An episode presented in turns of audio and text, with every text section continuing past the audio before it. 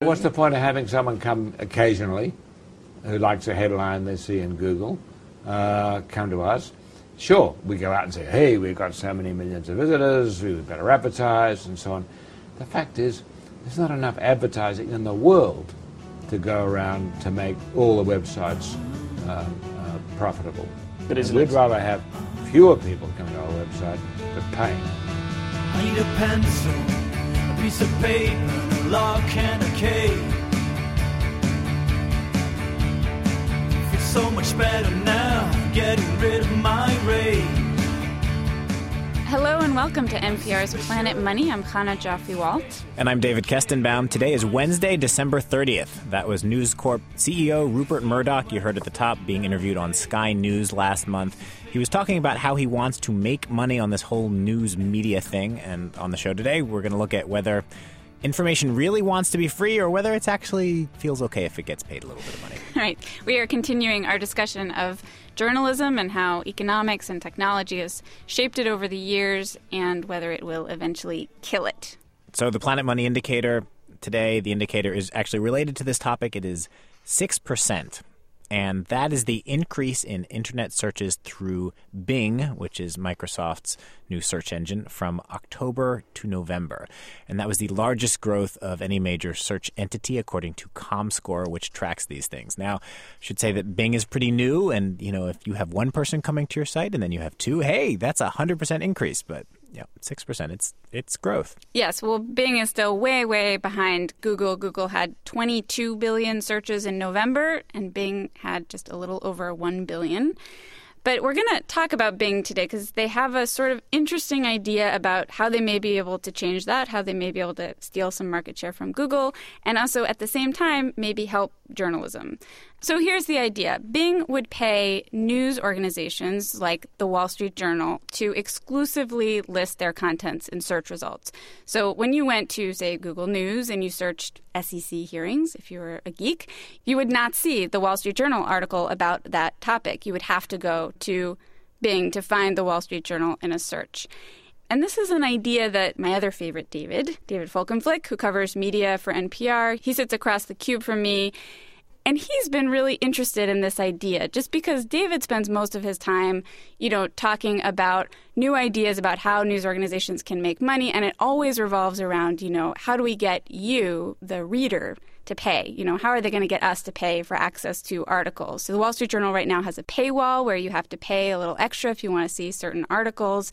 This is totally outside of that conversation. Bing is saying, forget it. You don't have to pay anything. We will pay the news organization and we will pay them to get exclusive access to their content.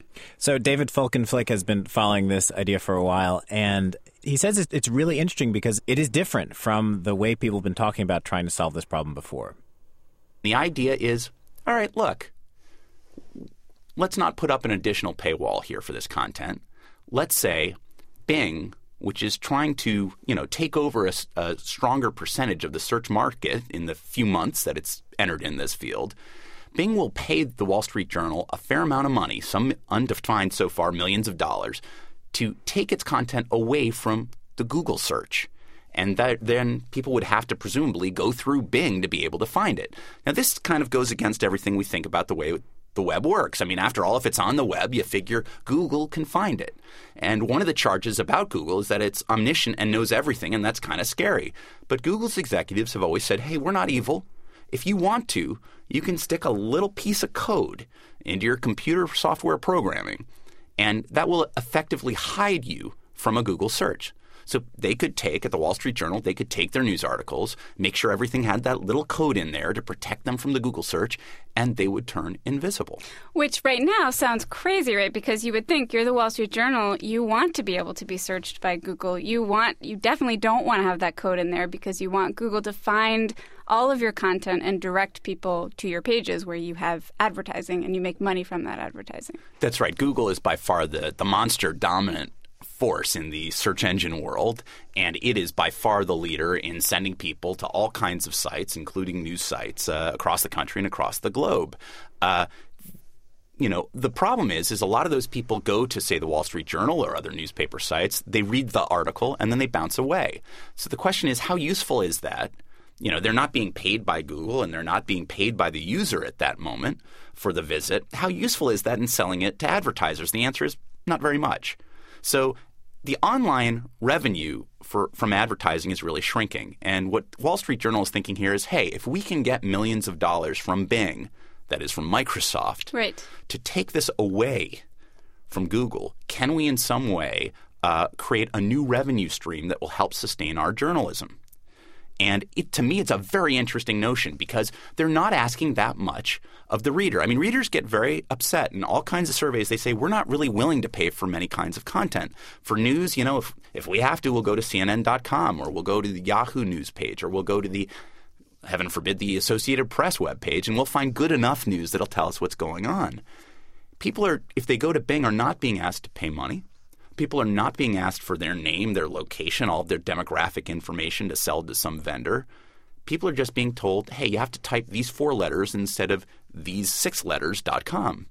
And if Bing were able to recruit a significant number of news organizations to do this for a fee, it in a sense would be building a temporary virtual newsroom where it would say, well, look at all this content you can find through us that you can't get through what has heretofore been the leader in, in internet searches. I'm so impressed you just used the word heretofore in conversation. We do what we can here at the New York Bureau of NPR. So so so let's just so Bing has Bing is like the new search kit on the block and Bing in order to be successful knows that it needs to have something that Google doesn't have because Google's the huge really popular search engine and and the, they know the reason Google is popular is because when I go to Google News I expect it to find everything that I want it to find. So there Bing is there saying if I can get some of the stuff away from Google News I can get people to say we don't want to work with you Google. That's good for us. So that's where Bing is. That's absolutely right. And I, I'd add two points. One of which is that uh,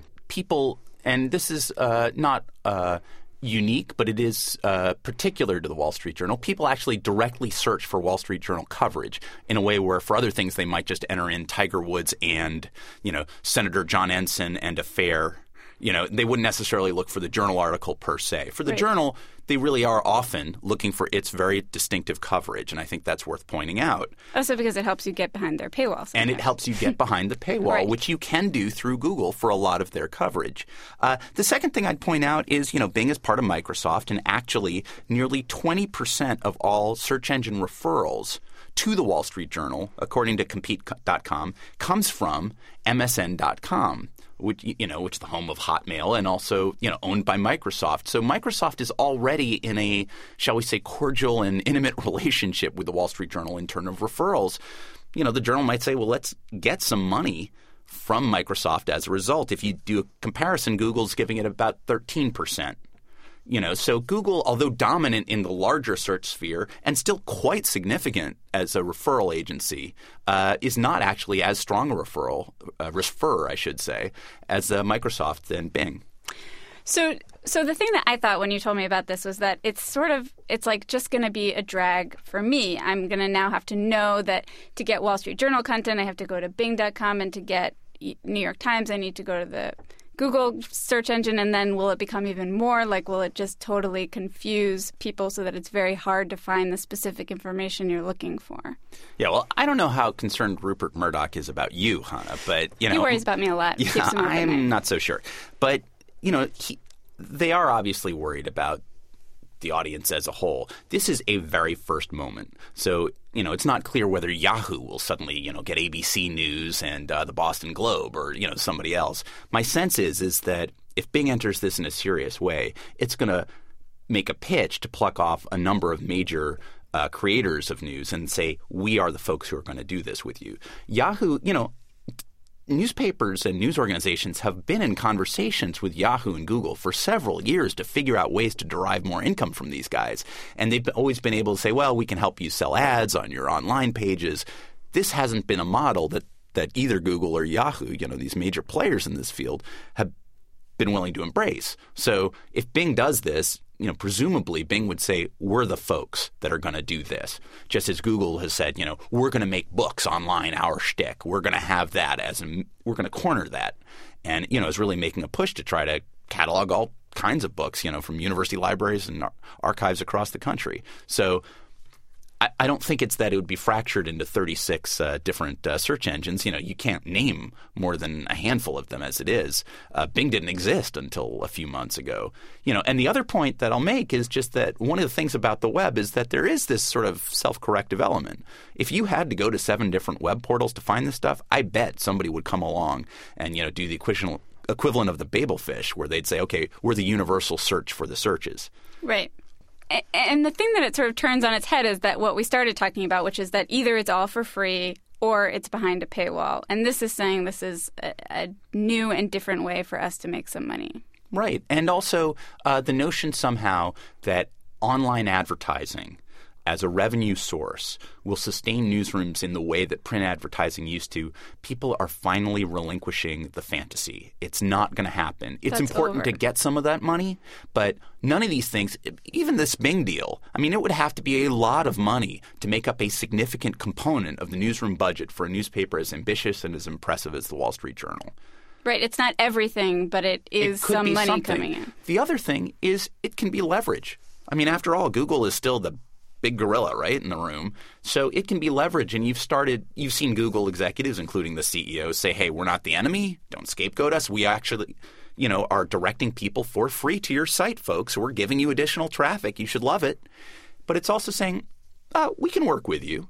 You know, there was. Uh, uh, sort of presentation of this new living story page where Google is helping the New York Times and the Washington Post aggregate coverage of continuing and important stories like, say, uh, the healthcare debate.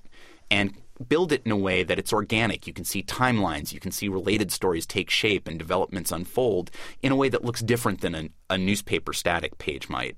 Uh, and it's hoping, it's saying, look, we can be a constructive partner with you. Uh, they did another deal where they said, well, if you go to a number of uh, articles a day from the same news source, we may ask you to register and maybe we'll ask you to pay a small sum that would go largely to the news agency itself it's a feel good gesture. It seems as though it would affect a tiny minority of readers itself, but they're trying to make noises since this possible Bing deal surfaced that they can be a more constructive partner.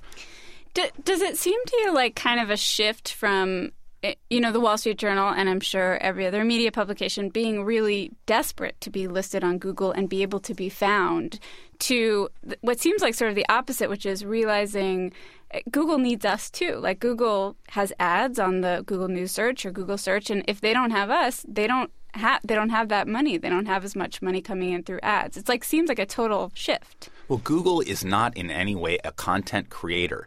It enables people to create content through things like Google Maps. You know, it is able to aggregate content. It's able to do fascinating things with books and scan them. But in all cases, it needs the content to continue building and to maintain its seemingly irreversible momentum as the universal aggregator of all knowledge and all content. And if people say, we're not going to participate in that, and they do it in a significant way, it can slow the momentum. It can, you know, it's unlikely to throw the entire enterprise in doubt. It's enormous and powerful and, and in many ways terrific for the consumer, for you and me. But uh, I think in the this news realm, you know, this creates an opportunity for Bing to be a, a much greater player, and it creates uh, leverage for news organizations to try to redefine their relationship with uh, search engines like Google and, for that matter, Yahoo as well. Chana, that's really interesting to me because basically what what's happening is the Wall Street Journal is trying to play the search engines off each other, you know, knowing that they're fighting saying, "Hey, we'll be on your side, you know, but you got to pay me." And that just was not something that was that was in play or people were, were using before. Right. It is the recognition that the search engines need them as much as they need the search engines. And it's not only the Wall Street Journal. Folkenflik actually told us there were two other newspaper companies, Media News, based in Denver, and a small company, the Belo Company in Dallas. They've also expressed interest in a possible deal with Bing, where Bing would have exclusive access to their content. And, and we should point out that this is an idea that's sort of been out there since November, and it's just kind of been floating out there. But it is an interesting idea, and, and, and we are going to follow it here. I think that's going to do it for us here on Planet Money today. Be sure to visit the blog, npr.org slash money. You can find us through Google or Bing or any of the other search engines. I'm David Kestenbaum. And I'm Chana Joffe Walt. Thanks for listening. Whatever